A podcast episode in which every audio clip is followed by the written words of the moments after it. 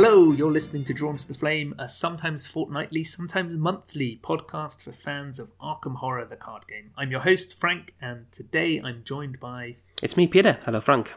How are you, Peter? I'm great, much better than last week. Good. I, your intro, have we ever done um, just one podcast in a month? No. Okay. no. You're just keeping that in for posterity at the moment. I'm just keeping the door open for, for Right. option. So- if so- we ever do one in a month, And then if people complain, you can say, well, you say you haven't read the small print. Yeah.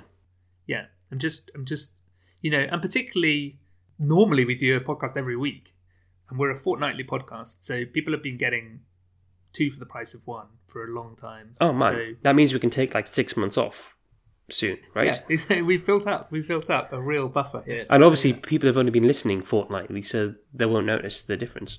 Yeah, you have to skip the middle ones anyway. So yeah. Every other one. yeah, if we'd done one every two weeks, we'd be on like episode fifty now, Jeez. more or less. Yeah, And what it's like about, what are we on? 100 130. 130. Yeah, this Yikes. is 132. Yeah. How about That's that? okay. Yeah. It's all about quantity, not quality, as I always say. yeah. okay, so what are we talking about this week, Frank? Well, the Circle Undone has finished. All the packs are out.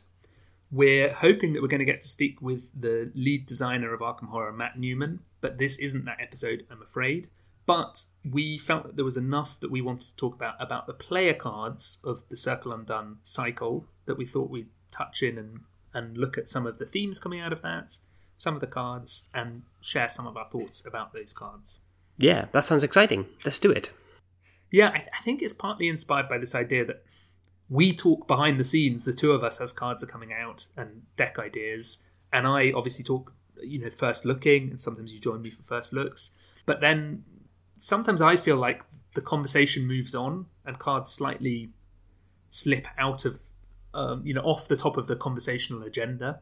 And it's nice just to take this moment at the end of a cycle to reflect on which cards we think are really strong, which cards we're really enjoying, Yes. or you know, or and other things as well. So yeah, so that's sort of prompting it. Yep. It's like a, a, a take a breath at the end of the cycle and reassess what we've looked at. Because I mean, when at the beginning of the cycle, we often say, uh, "Well, this is interesting, but let's see what's coming later in the cycle to see how this fits in." Yeah, and now we have that chance to actually touch on that. Where should we start, Frank? Wow, that's a really good question actually, because I think there are lots of different branches we could go down. I suppose we should touch on some of those themes that we saw. Mm, Top of my list is tarot, Okay. and I'd love to know what you think of tarot now that we've seen all the tarot.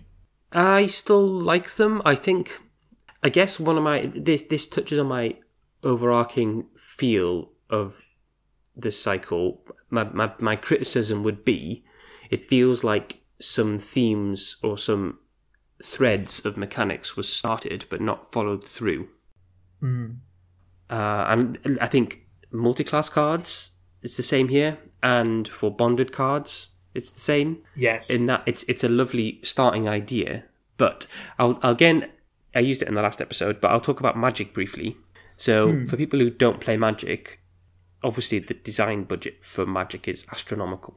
But the way they do the cycles there is they'll do a, a block which will have three expansions in it. There'll be a big base expansion and then two expansion. I, I think that's how they still do it. I, this was years ago. I used to play magic. And what would what would happen is the the new mechanic for the cycle would be introduced in the core, and then the first expansion would up the complexity, but still stick to the fundamentals. So build on what was in the original, and then the last one would typically do the wacky stuff with it. So push hmm. that to the edges and see what see what that mechanic could do. And it feels Okay, like yeah. in this cycle we haven't had that. We've just had the basics of three different mechanics in. So we've had the base tarot cards, we've had the basics of the, the, the multi-class, and we've had the basics of the bonded cards. And even the bonded cards, we've only got two factions for them. Mm-hmm. and we do know that there's more bonded cards to come. Yes. because of announcements about the Dream Eaters, and we know that it, these two bonded cards, particularly given that they came in the last pack, so this is the Occult Lexicon and the Hallowed Mirror, they're it, they're almost like a tease, and certainly Matt has he has precedent in this arena, doesn't he? He's brought in cards that people have felt didn't have an immediate home or an immediate application, with a view to them being useful down the line. So I'm thinking about Trench Knife, for instance, or even I'll See You in Hell and Ghastly Revelation. People say, well, why would I ever want to take a trauma? And then we went into Forgotten Age, where trauma became completely par for the course. Yes, absolutely. Yeah. So yeah, at least with bonded, we know that something else is going to happen. It's so striking with tarot and multiclass. We've both said the same things before. You mentioned about multiclass maybe to be a level five combined multiclass at the end of the at the end of the line. Yeah. And for tarot, even when we announced Anna Caslow, we still were wondering if there'd be a third tarot element beyond the basic 1 XP tarots and Anna Caslow, which allows you to run lots of them and in both cases there weren't. Yeah, yeah. It, it feels like I don't know whether there's just not enough player card slots in the cycle to, to be able to fill these out, but but there's only there's only one tarot per class, and there's a neutral tarot as well, which you love. There's, this is the great risk of talking about tarot. You'll try and get a dig in about the Ace of Rods. Um, yeah. There's not. There's one tarot slot, and honestly, I don't think there's too many investigators which want to take more than one tarot. Mm. I think if there was tarot cards which had another interesting effect, you might have more competition for that slot. So you've got a more interesting deck choice. Mm. As it is, the, the choice is usually between tarot and either an ally or an accessory. Yeah. Which I, I don't know whether that feels as as interesting. I can I can see where the use of them in deck building they allow you to be more flexible. Mm-hmm. but they're not maybe not offering me that interesting decision. And Anna, I think, because there's not that range of tarot available, I think she falls a little bit flat. Mm. She she's such a great tarot utility card. If only you really wanted to be finding all the tarots in your deck and getting them into play. And unfortunately, often I'm just not getting to the point where I'm say investing 12 XP on the tarot and on Anna to make it worthwhile. Yeah. So yeah, it's it's tricky. The the other thing I really like that idea that if there was a bit more utility with the tarot, you could maybe do more things with them. So say for instance all the tarot had a single icon that matched the uh, stat that they boosted. Immediately then, obviously they'd go up in value a little bit, but if you wanted to do something like say uh, well prepared, where you're getting some kind of value out of having icons on cards in play, that makes a difference straight away. Or if they had some other ability that you could use other cards to feed off. Because at the moment, the only other card that can really do anything with the tarot is Cornered, where you can at least chuck away duplicate tarots for plus two, and then any survivors who are doing throwing away effects for other things. Is it only Wendy who. Wendy or Yorick? I guess Yorick can. Well, Yorick can't even chuck one unless he's forced to discard it, can he? to get it in his bin. No, um, but I mean, like, Yorick probably yeah. uses corner, doesn't he? Yeah. So yeah, Yorick uses corner chunks in. Still Pete a complicated way to make a card. You could have a card that already had icons and use it for cornered if you needed to. Yeah, it's it's it's a shame, I think, and uh, certainly I would like to ask Matt if that's the end of tarot or if there's more to to be seen. And maybe it's also one of the things we have to contend with because the game is a bit bigger and, and older now that Matt needs to keep things fresh and, and maybe experiments. You know, it's not just about filling out the card pool with more cards that do the same. It's about trying out different things. You know, both multiclass and tarot are examples of him experimenting, which is healthy, I think. Yeah, yeah, but I don't know whether those bonded cards could have been shifted into the next cycle, and we could have used those slots in the last pack for some just some other spicy tarot stuff. Yeah, Good question. Because that would sort of solve both problems. Yeah, yeah. The thing is, the bonded cards, they cry out to be used by so many investigators who aren't of their faction. So, using occult lexicon in Marie, say, or using the hallowed mirror in Mateo, you know, there's there's lots of other investigators who profit from them. Yeah, which I think is quite exciting. They feel like they could find all sorts of fun homes yeah, in the way that Tarot feels very chained to the faction. Yeah, I mean to an extent, although you, you do see, say, Sefina, who will love the Four of Cups. Mm, yeah, but it's long been said that she's a mystic. So yeah, true. I yeah, guess. Yeah, yeah. Well, we've talked a little bit about bonded. Can I jump into one of the cards I do want to highlight, which is the Hallowed Mirror? Yes, absolutely. Please do. And so this is the Guardian bonded card, and it gives you Soothing Melody. You get three copies of Soothing Melody that heal uh, two damage or two horror, or a combination of them. So one and one, or whatever, and you get to draw a card when you play it. I've just played Ashcan Pete through Circle Undone with the Hallowed Mirror all the way through, and I think played it in six out of the eight scenarios, and loved it in all the ones I played it yeah, it just felt like it had lots of applications. It felt like a really nice way of freeing up slots in that deck because I then didn't run Cherish Keepsake and I didn't run Leather Coat, and I also wasn't running Ellie Allies in that deck because I was playing on your own. Mhm. So I didn't have any of the usual soak that Survivor has, and instead all of that was covered by Hallowed Mirror. And to be honest with you, it was fine. yeah. Like it was really good. There was, I think, one scenario where I got defeated by horror. That's quite, you know, obviously it's quite easy to do with Ashcan Pete. But otherwise, yeah, really good and really nice that obviously it can heal Duke as well. So I could be putting soak on Duke and then healing it off. I do like the yeah. idea of Pete singing to his dog. Yeah, exactly. A soothing melody to his Yeah. dog, powering him up. Well, it's it's really good. I used it in the labyrinths in Mateo, and yeah, I, it's just the, the soothing melody in itself has all the things you want from a healing card. it's flexible. It can heal other investigators or allies assets. It can it draws you a card, so it's not even a lot, not really a loss of tempo. Yeah, Zero cost. Just everything about it is great. I think it's undoubtedly the best healing card we've seen. yeah, yeah. and there's a lovely little bit of friction when you play it because it uses that allies that uh, accessory slot rather. Yeah, the, the other nice bit of friction is you still have to see the single hallowed mirror Yes, to turn into this amazing healing card. Exactly, and I think yeah. that's a really nice way of limiting it. That it's like the doorway to entry is very narrow, but once you're through, there's a really broad application. That feels really nice rather than just a card that its applications are so brilliant that you would always use it. You know? If you compare it to something like First Aid Level 3, you've got the XP expenditure for First Aid Level 3, and First Aid Level 3 heals a damage and a horror together.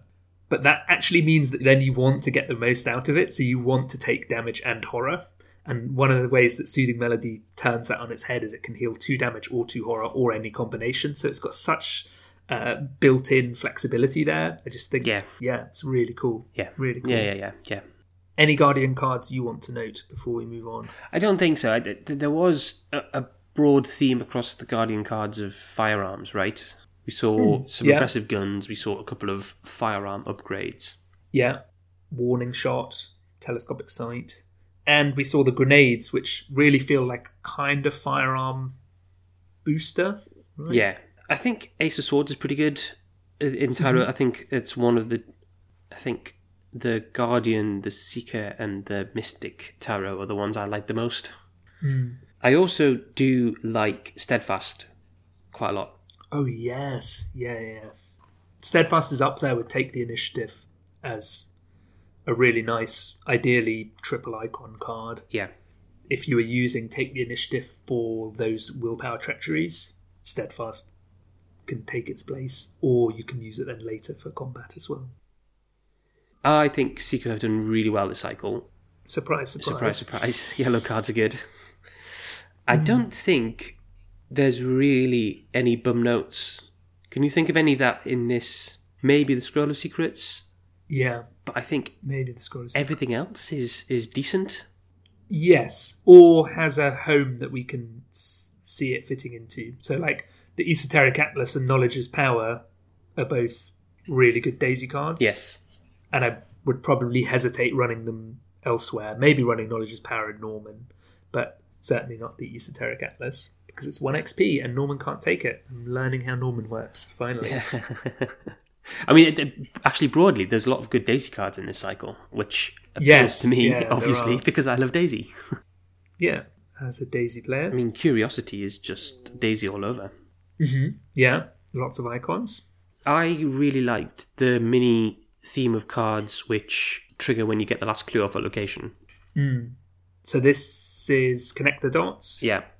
Uh, crack, Hawkeye folding crack the case. It is slightly annoying that they all have subtly different triggering conditions. Which I think it would have been nice if they were all balanced to have the same condition. But the camera, especially, I think is a really, really nice card.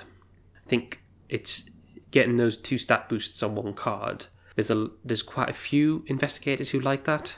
Um, just feels really nice to get those those all together in one place. But it's that it's not just free. You've got to be finding the clues, which you know, as a seeker, you try to be doing anyway. Yeah, yeah. I so I I love that in solo it powers up really quickly. You, know, you can power it up in a turn, more or less, up to the intellect boost. I've been playing it in Ashcan Pete. It's really nice. Uh, I've also played it in Marie. Yeah. I think it's a really nice Marie fit as well. It boosts her two prime stats. Just it feels like a fun card to run. Yeah. And there's sometimes a moment though when you go into a scenario and you realise it works in a different way to what you expected. And you're like, oh no, what am I going to take pictures of? yeah, yeah, yeah. Yeah, those three are lovely. I can't help but feel like Crack the Case was designed designed in a post taboo world as well. Mm-hmm. It's such a great economy card. Yeah. I mean, I could be completely wrong, but it feels like it's a response to Milan dropping in power. Yeah. Maybe it isn't. Yeah, it, potentially, yeah. Um, had someone, when we were playing through Circle Undone, someone got two of them off on a four shroud location when they found that last Yeah. clue. And it's just like, yes, eight, eight resources for no actions. I'll take that. And if you're playing Joe as well and you're playing Working a Hunch for free off your Hunch deck, yeah. you can start doing some really cheeky things where you working a hunch for free at a six shroud location and then crack the case. So no actions, you've just gained a clue and six resources. Yeah, It's yeah. ludicrous, ludicrous. Yeah. But to do that, you need to have crack the case in hand and be ready, and that's where our new seeker ally deserves. Oh a bit of a yeah. Mr. Rook. I like him a lot. I think he's he's really cool. It's nice to Totally, see totally agree. see. It's it's maybe a bit of a a push to be getting in allies which don't give a stat boost. A lot of people like to use the ally slot for a stat boost, but we've talked in the past Mm-hmm. how the tarot slot kind of balances that out. Mm. So you could take death in seeker to get your intellect boost, Yep. and then And then you've got free up the slot for something like Mr. Rook. yeah, people I, I th- the feeling i got broadly speaking from the internet was that people weren't sure about mr rook when he was announced. And the response i've seen after that is that people really like mr rook. Yes, i think being able to toggle how many you search is really nice depending on you know how how desperate you are how many cards there are left in your deck how many weaknesses you've seen. And i think the idea of seeing a weakness on demand so you essentially draw two cards from your search I I mean I'm going to pat myself on the back here. I said that I felt like that was a really powerful ability, and it seems like people have been echoing that. I don't know if anyone heard me saying it, but to go great, I have no cards in hand. I'm going to go fetch my amnesia now, or to say I'm broke. I'm going to fetch my paranoia right now. To be able to determine when that happens, yeah, is even to say we've just had a really easy mythos phase. I'm going to tap and draw overzealous now because we can handle whatever we see. I was using him in Norman, and he's just got that added utility in Norman where if you've got a card on the top you don't want to play, you you Shake up the you, top. you shake up the top, so you get a card from your deck, and then you get a fresh card on the top that you might be able to play. Yeah, that's great. Yeah, It's really really, nice. really cool. He's so good, in fact, that I was running Rook and No Stone Unturned in a deck, and that was a mistake. I should have just dropped the No Stone Unturned because I never. I could see more cards with Rook for only one more cost, but but I got to do it three times, so No Stone Unturned I could only really use to help other people find cards, and that was all right. But yeah, got rid of it quickly. Yeah, Seekers did well. Yes, What a surprise! Yeah. Next up is Rogues. yes, And I think Rogues, even more than Seekers, had quite a tight offering of cards yeah, where they were really focused around pretty much one theme. I mean, there's a couple of cards that weren't, but the theme being resources yes. and making the most of resources. So we had investments, we had Henry Wan, we had Another Day, Another Dollar, we had Well Connected, we had Yep. Money Talks. Cunning. Yep, And then feeding off that, we had the favors yes, allowing you to use those resources directly to influence the game. Decoy, Intel Report, Small Favor. We also had Swift Reflexes, so you can use those resources for actions. And we had You Owe Me one for, I suppose, using those resources to manipulate the game in ways it shouldn't be manipulated. But I haven't played You Owe Me one yet because I mainly play solo, so I can't I can't really talk about it. But if ever there's a card that's going to just wreak havoc on the game, that's surely it. I liked the favor cards quite a lot. Mm-hmm. I especially liked Intel Report. Uh, I think we did go into some depth on this on our Visions of Future Past, where we talked mm. about Small Favor. Yeah, yeah. But just to recap, I think it's great. I like Intel Report a lot. I think the the ability to find a clue at a at a, at a connecting location, or even two connecting locations, is a mm. lot better than you think it's going to be.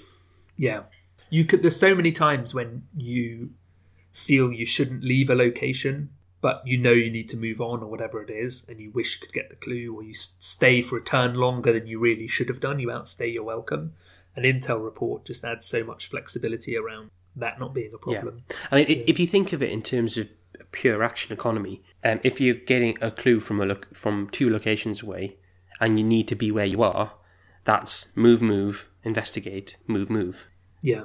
And that's all done for four resources, and you can even get two clues if you pay 6 mm-hmm. Yeah. I think the other way you can think about it is if you were a Streetwise Rogue player, where you were paying two for plus three on your intellect to investigate, which was fairly common. Yeah. You can now pay two and just get the clue and avoid the test. Yeah, absolutely. Yeah. And obviously you spend a card, but yeah. And and the other thing is it doesn't fall into the trap that uh, seeking answers did, because that that's got a similar effect on it already, but it has it only has that niche use. The favor mm. card keeps the flexibility that you can just yeah. use it as a pseudo working a hunch or, or scene of the crime type card, an auto clue. Yeah. Uh, but you know, on those occasions where you do need to pick up a clue from a, two connecting locations away, it's still got that ability on it. It's a really yeah. smart little card, actually. It is, yeah, yeah. And uh, funny as well, you mentioned Henry Wan as a resource card. Whereas people weren't sure about Mr. Rook and he's proved good, I think people weren't sure about Henry Wan, and I've not seen anyone singing his praises, unfortunately. And I hadn't even really thought of him in terms of being a resource card, but he is, right? He's a a card draw and resource card of a type. Maybe you run him and immediately upgrade into all in or immediately upgrade into double double or anything that makes your resource cards better. I don't know. Yeah. That's my Henry Wan thoughts. Okay, well, should we move on to the Mystics? Just before we do, we saw two permanents in Rogue. Uh, we did, Seeker. yes, that's right. We saw Studious for Seeker. You start the game with one extra card in your opening hand, and another day, another dollar. You start with two additional resources, both three XP, both permanent. Neither of them unique, so you can start with nine resources or seven cards. What did you make of them? They're both very good. I must admit, I haven't played or seen anyone played uh, Another Day, Another Dollar yet. My gut feeling mm-hmm. is it that's good. I'm playing a Skids solo campaign, yeah. and my first six XP was two another days, another dollars. It's good. Yeah, I bet it is. Yeah, it's because because Studious is incredibly good. I think it could have been limit one a deck or, or exceptional even, and it's still it's still not bad. Mm. Um, and it's come in the cycle with tarot cards, which like kind of spooks me a bit. it's such a good effect, especially in combination with tarot. When you see someone, you can see most of your deck in you know in your opening hand if you do a hard mulligan. Yeah, yeah. It's a funny one, isn't it? Because it's a shame that it's limited to Seeker. I see why it is. They are obviously the card draw faction, but in a cycle where everyone has a reason to mulligan hard to hit their tarots, yeah, it's it's a bit of a shame that it does feel a little bit like tarot tech, and it's limited to to one faction. Yeah, but I mean, it, it's just very very good yeah, it's mm. very good. well, follow up question: we, uh, too too good? Potentially, yeah. It'd be it'd be good to get Matt's point of view on this. I had a conversation with when we did labyrinths. Uh, one of the other folks was uh, testing a post taboo Rex to see how how he did. Um, so he had a, a fairly typical Rex build, but obviously following the taboo rules. And he'd taken two studious, one or two studious, I can't remember. And I said to him, because we had a conversation, didn't we, a, a week or two ago about whether cards like studious, especially, f- don't feel as valuable in standalone. Yeah. You're paying 3xp for a, a one off thing. Yeah. Yeah. It feels better if you're paying 3xp for a card in every future game rather than just in the next game, in, in a single game even. Um, and I said to him, well, well, what do you think about that? Do you think it's worth less in in a standalone? And he said, yes, but it's still outrageously good. so even though it's worth less, I took two without really thinking twice.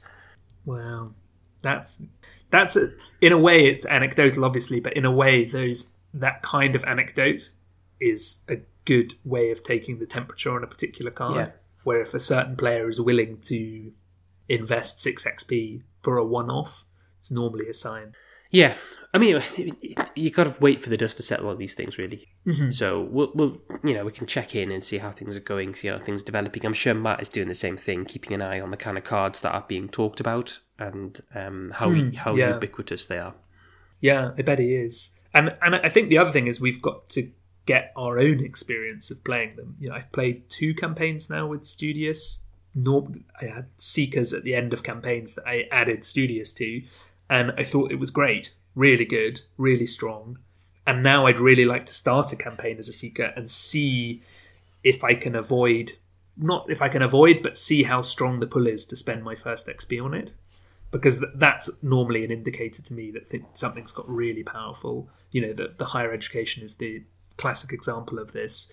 If you felt you had to spend your first 3 XP because it makes your entire deck better on higher education, then there's that fear of it crowding out other cards. And I don't know if I've got there yet with Studious, but yeah, I need to I need to play more with it.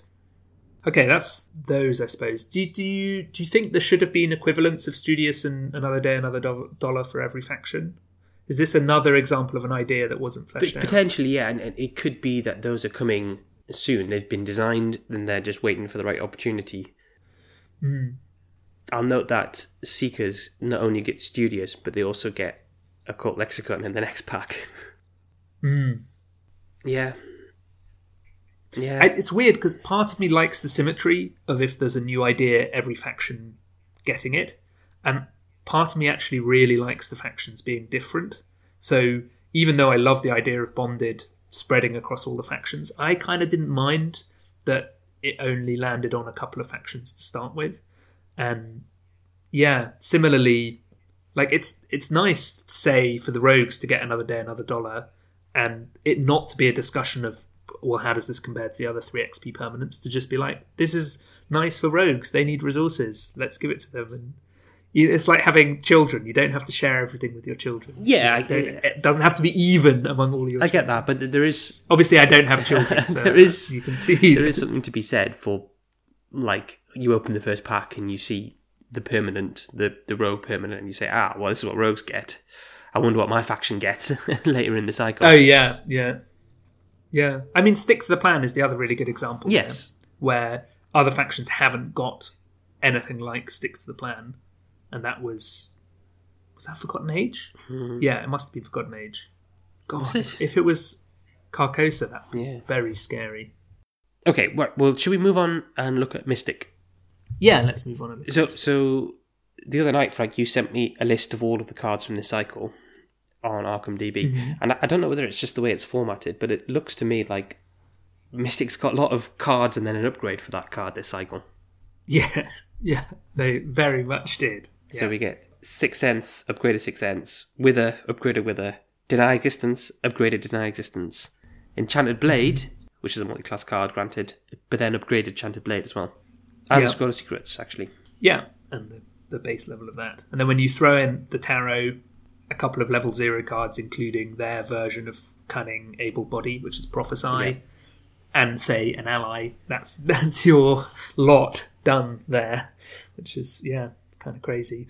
I, I suppose one theme here is is the theme that we always get for Mystics, which is more cool spells Yes, and I think Deny Existence is a stellar card, and the level five version just icing on the cake. And I think Sixth Sense is the most exciting Mystic spell probably since Rite of Seeking in Dunwich. Well, yeah, yeah, I think we've talked about this. I think your pair of spells which work really well are Sixth Sense and Shriveling. Mm. I've used Wither and not it's not really clicked with me. Rite of Seeking is good, but it, it works in a weird way. It doesn't work in the way that most people like to investigate, which is you investigate throughout the game. You find two clues at a time, and you've only got three shots at it. And you Yeah. risk ending your turn every time you do it. yeah. Sixth Sense, on the other hand, has no charges, even though you only find a clue at a time. But then that's kind of fine, you know.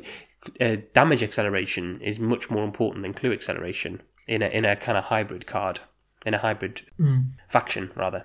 Yeah, and I also then sent to you my weird thought about Eldritch Inspiration, which is that Eldritch Inspiration for level 4 Sixth Sense and level 4 Wither sort of is behaving like a Vicious Blow and a Deduction, with the added bonus that you don't have to commit it until you see the, the symbol, Yeah, yeah, and then you get to double up. So you've got this card in hand that could be a Vicious Blow or a Deduction, depending on what you draw, but with the drawback that you need to draw one of the special tokens. So just when you're desperate for that two damage, or you know one damage and a health reduction with Wither level four, you then don't see the symbols you need. So you sort of have to play into the bag delving style to make it. yeah. And and you know, as I said in the last uh, episode we did, I, I was playing Mateo and managed to use Eldritch Inspiration.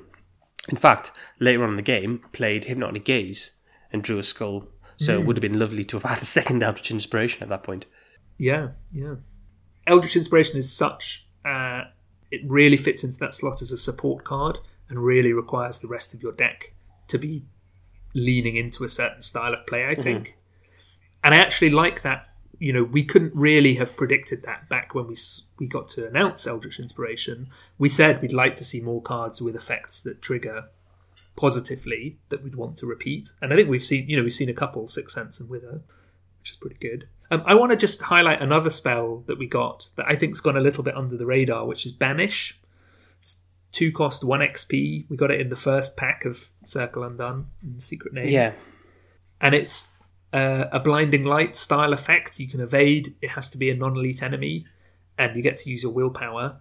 Uh, and if you succeed, you evade them. But if you pull one of the special symbols, you get to stop them readying. Oh, and you get to move them to any location in play. Sorry, that's the important thing. That that doesn't require a special symbol.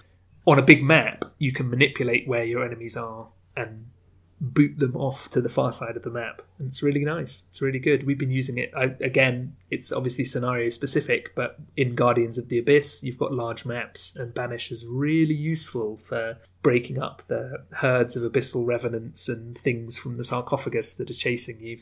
Have you played it? No. Banish. No, Yeah. and you know what? Thinking about it, maybe I should have put it in that Mateo deck. It's it's very much the to to blinding light what uh, Wither is to shriveling, isn't it? Mm-hmm. Yeah. I think you're right. I think that ability to if you invade an enemy, they're still at your location and they're ready next to at the end of that turn. So you're dealing with it again mm-hmm. straight after. If you've got a clump of enemies, which is often when you when you want to evade, mm-hmm. Yeah. a single evade doesn't only gives you an extra turn to deal with what you've got. And if you've got a huge, Yeah. big, fat enemy that's landed on you, another relatively chunky enemy um, can you need to be evading at every turn while you deal with the first enemy. Mm, mm. and particularly if that evade is at the cost of a card and two resources and an XP, it feels then it feels not very good value. But where banish adds to that is that that evasion, even if you're only moving them one location away, they then ready there next turn, and you've still essentially bought yourself a turn. Yeah, and potentially they're not even a hunter, you know. Yeah, yeah, yeah. yeah. If they're not a hunter, it's even Yeah. better. We've used this before on hunters. Even if you don't pick the special symbol, if you're sending them far enough away, that's great. If you get the special symbol, they're, say, three locations away, you have your turn. They don't ready. They only ready at the end of the next turn. They've then got uh, the following turn. So turn three, they get to hunt once. Turn four, they get to hunt once. You've bought yourself four turns worth, which is at that point you may as well have killed the hunter. Yeah. Normally, you're not going to be in the same place four turns later. Yeah, I felt like Mystics, a little bit like Rogues, there was quite a tight core to what they were doing here, you know, as a new set of spells. And I, I'm pleased with the fact that Matt's created spells that aren't just worse versions of shriveling and rite of seeking. They're at least different. You know, I, I suppose wither is below the curve, but sixth sense is maybe above. That would be my tentative. Yeah, suggestion. maybe. Yeah, and I- I think it's also nice someone coming to the game fresh with this cycle now has two uh, two mystic spells to replace the basic actions uh, with some amount of action compression built in. Yeah, and if I saw someone at an event playing them, I don't think my reaction would be, "Well, why are you playing these Yeah. spells?" I think I'd probably be like, "Okay, they're probably doing something interesting here." Should we move on to Survivor? Yeah, let's. What do you think of the Survivor cards? My Survivor standout card came in the deluxe and is track shoes. Yes, that's a good card. It touches on what you mentioned about using the ally slot for a stat boost, and this is an essentially slotless card. I mean, it's footwear, but that's not a slot. That gives you a stat boost and gives you an extra ability for zero XP and three cost. And I just think that's cranking. It's very good. You know, obviously Rita likes Yeah. it, but there are other survivor investigators with high agility, you know, Silas and Wendy, and giving them extra mobility is fantastic. So yeah, I, I think it's a really strong card. I, I can't disagree with anything you said. It's it's it's really nice, really really good.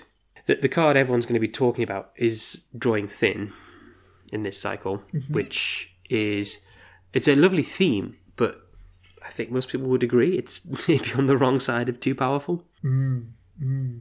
I mean, and you said most people are going to be talking about. I think most people are Have been talking, about, it for some time. yeah, I've noticed already a certain element of um, almost jadedness creeping into some of the discussions I've seen, where it's it, the, the arguments have already been rehearsed and people already feel like it's too far above the curve. It reminds me of the way people talk about Rex, where the discussion gets shut down with someone saying, "Well, just don't play Rex," yes, and it's like, "Oh, okay, people." People have drawn thin on this argument and they don't want to talk about it anymore. yeah, yeah, and you know it, it'd be something that I'd like to talk to Matt about if we if we you know if we get a chance to chat to him. Yeah, yeah. Just understand where his at his head's at with it. Yeah, I'd, I'd share one experience, which is that I ran this recently in an Ashcan deck, and I would say solo, the opportunities to use Drawing Thin, to abuse it rather than just use it, are far fewer than in multiplayer. In our four player group, we've got a Rita player. She can find a, a, an action every turn to get two resources or draw a card. Or a skill test that's not an action, like the track shoes thing Yeah, yeah, pretty much you know, any downside there might be towards failing a test can be mitigated by the rest of the team or by the rest of her actions. Whereas when you're solo, sometimes you're just you, you you know you need to get a clue, you need to move on, you need to do one other thing, and you simply can't afford to make that investigation too harder. Or I I it it's a, it reminded me of playing Delve Too Deep Index, where solo sometimes it's just a card that I really can't afford to throw yeah. because things are so tight. I think it's one of the challenges of solo. Maybe then the the limitation on the card is something like other cards can't be committed, or, or you can only use the ability if there's not another investigator at your location, Ah, because okay. that that keeps it quite thematic and uh, potentially, I don't know, maybe that helps. and of course, it's not limit one per deck or one per Test. Yeah, yeah. investigator. So you know, then you also get the weird shenanigans of dropping two. I've seen conversation as well about the way it feeds into other f- failure tech as well. So if you have drawn thin and you don't care about failing, and you have rabbit's foot and take heart, you can gain four resources and three cards. No, four resources and yeah, four resources and three cards, or four cards and two resources with drawing thin, rabbit's foot, and take heart. You know, for no actions potentially if that's in the mythos phase. So whatever the effect of failure is, probably getting that many cards and resources is going to be all right. There'll be some edge cases like where you're going to be adding doom or things like that, but broadly speaking, that's an amazing payoff for failing a test. Yeah, yeah, Well, you said we weren't going to get too much into it, and I Yeah, I know, I know, exactly. getting quite into it. Sorry about that. there might be some squeaks on the, my recording there because um, I heard, yeah, Henrik has, has woken up. He's fallen back asleep now, I think. the, the card, the, the survivor card I really liked was Trial by Fire. I think that's a really fun card. I used it to great effect in Preston, where it fits really well. but I think it might work equally well in, say, Calvin. Mm, yeah, Just yeah. feels like a it's a really fun card. I like the art, and it's you know, it's like you put on your put on your big boy pants. Time to get things done. Yeah. my my stat is five. Yeah, yeah. Power turn, here we come. Yeah. And I think at three cost, that's normally the sign of you're hoping for the card to have a decent impact as an event. Compare it to, say, Storm of Spirits or a Backstab. Like, these, a three cost event is going to change things up, you hope. Uh, so this, yeah, fits nicely with that. Yeah, absolutely. Yeah, I like it. I like it. It's a cool card. The, the other thing I'll note, which is a little bit of a sort of meta thing, is that because of the multi-class cards, the way that we got our level zero and higher XP cards over the course of the cycle was pretty skewed. Because the first pack, Secret Name, we got five multi-class cards rather than getting a slew of level zero cards. And I wonder if that's why we ended up, say, with Bonded and other level zero cards in the last pack. And, you know, Trial by Fire, it's a level zero card. It's a really powerful one. It would work really well with Preston. We only got it in in the clutches of chaos. It's you know, it's I'm not complaining. It's saying it's interesting the pattern of how these cards came out, and it means that it's only really now that we can start to experiment with some of the later cards. Yeah, yeah. Don't have much to add. Yeah. Should we briefly look at neutral then, or have you got any other survivor thoughts? Survivor thoughts? N- no, I, I feel like I- there's some good good other ev- events in there, but nothing I want to really highlight. Like Act of Desperation, I've played with. Bait and Switch has been good. I've seen people talking about Guiding Spirit and Meat Cleaver a lot. I think they're both cards I want to try out. Yeah, me more. too. Actually, I think they're both really good. I, I think Guiding Spirit's got a lot of potential. Yeah. Neutrals. There's only two, right? Well, what do we got? There's the Council's Coffer. Oh yes, of course. I'd forgotten well. about that. I have not had a chance to play with that. Neither have I. I need to take. I need to go to an event, some sort of event, and bring Yes. it. It feels so eventy. Yes, yeah. It's a it's a it's a weird one. It feels like it, it's a it's a story asset. Yeah. Yeah. And you really want to see it right at the start of the scenario as well. Imagine spending four XP on this and taking it to an event and it being the bottom card in your deck, and you just think that was good. Four XP for a while. And if, if you played this on your first turn, and everyone fires it, Yeah. it's a, ah, but it's it's a skill test five. So can you pass that on the first turn? Yeah, exactly. So you're playing it, and then your next two actions are taking the test five, and you're probably committing, if not one card, then maybe a couple of cards, and then you're hoping everyone else can pass a test five. Maybe someone like Minh takes this card, just sits in the corner and and un, undoes all the locks. Yeah, yeah. Or maybe you really tech hard into a kind of multiple action Wendy with will to survive, so you don't have to take the tests, but you're still then boosted. It's you've built your whole deck around cracking the coffer, but all of the things that the coffer's going to get you, you've had to have found already to be able to open Yeah. the box. It's it's a And it- it- paradox. it's one per campaign as well. So yeah, yeah. That's why I feel like it needs to be in in a standalone because yeah, oh well. Okay, right. Well, apart from that, we've got Ace of Rods and Anna Kaslow. We've already yeah. We've talked about Anna Anna Kaslow already. Ace of Rods. Yeah. Famously, you're a big fan of. Yeah, that's all that needs to be said. I was going to say there was only one other neutral, Anna Kaslow. It's yeah. it's maybe got the biggest delta between being good when you don't have to pay for it and being terrible when you do. Of all Yeah. of the the tarot cards, Did you say t- terrible when you have It's lovely for it? Is that when the you don't adjective have to pay use? for Yeah, yeah, yeah. Wow, I've won you over, maybe. hmm Yeah, it's um, it's also campaign specific to a certain extent. Yes. There's a union and disillusion moment when it's very good, for instance. Yeah, but you don't know yes. that when you, when you take it. in fact, all three Union Disillusion it's it's good, but um, if you save it up, then you're rewarded Mm-hmm. Yeah. appropriately. I had it in my deck because it was given to me by the story, Mm-hmm. uh, so I played with it, and it, it's exactly as I said. I loved having it and getting it into play for free, which happened a couple of times, and I never played it otherwise. and you were Preston. You were the best place bar none, investigator to play it, and you didn't play it when you when you didn't get it for free. Maybe I, What does maybe that I say did about it? once, just to annoy you. Just sat there playing it. So, well, this is going to wind Frank up when I tell him. I've played it once. I've played it once when I had the resources and it wasn't the beginning of the game. I have, and I've played. You know, it just compares really Anyway. unfavorably to lots of other cards which give you extra actions, like police Mm-hmm. badge. yeah, police badge for one XP more gives you a static boost rather than the plus two when you ditch it, and two more actions when you ditch it. Well, who knows? But I don't want to wail on it. You know, it's. I think it's, if, if if if we've got an investigator who takes more tarot anyway, it might it might fit in Mm-hmm. that deck. You know, if if you Caslow it up out of nowhere, yes. it's a good target for her. Yeah, yeah. Yeah, and if you're doing anything with replaying tarot and replaying Anna using chance encounter to keep fetching it, that's not too bad. I mean, once you trigger it, it's removed from the game, but you can at least see both, get those bonuses from it. Maybe, yeah.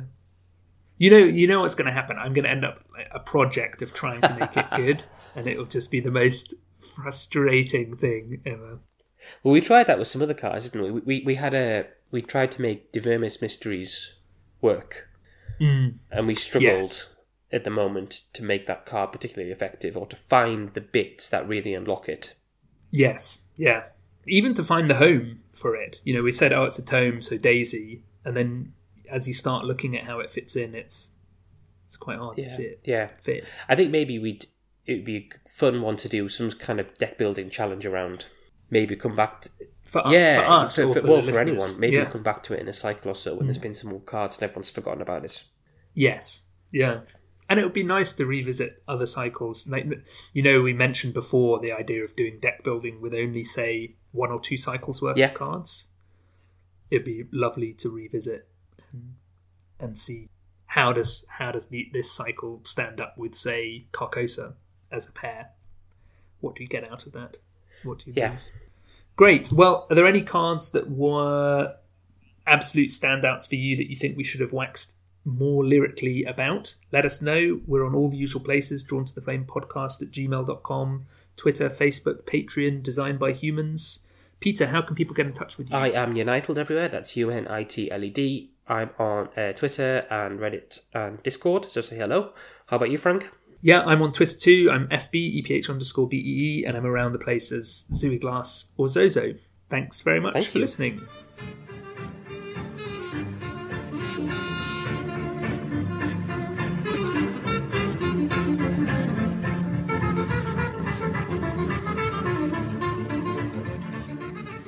There was in this singular caravan a little boy with no father or mother, but only a tiny black kitten to cherish. The plague had not been kind to him, yet had left this small furry thing to mitigate his sorrow.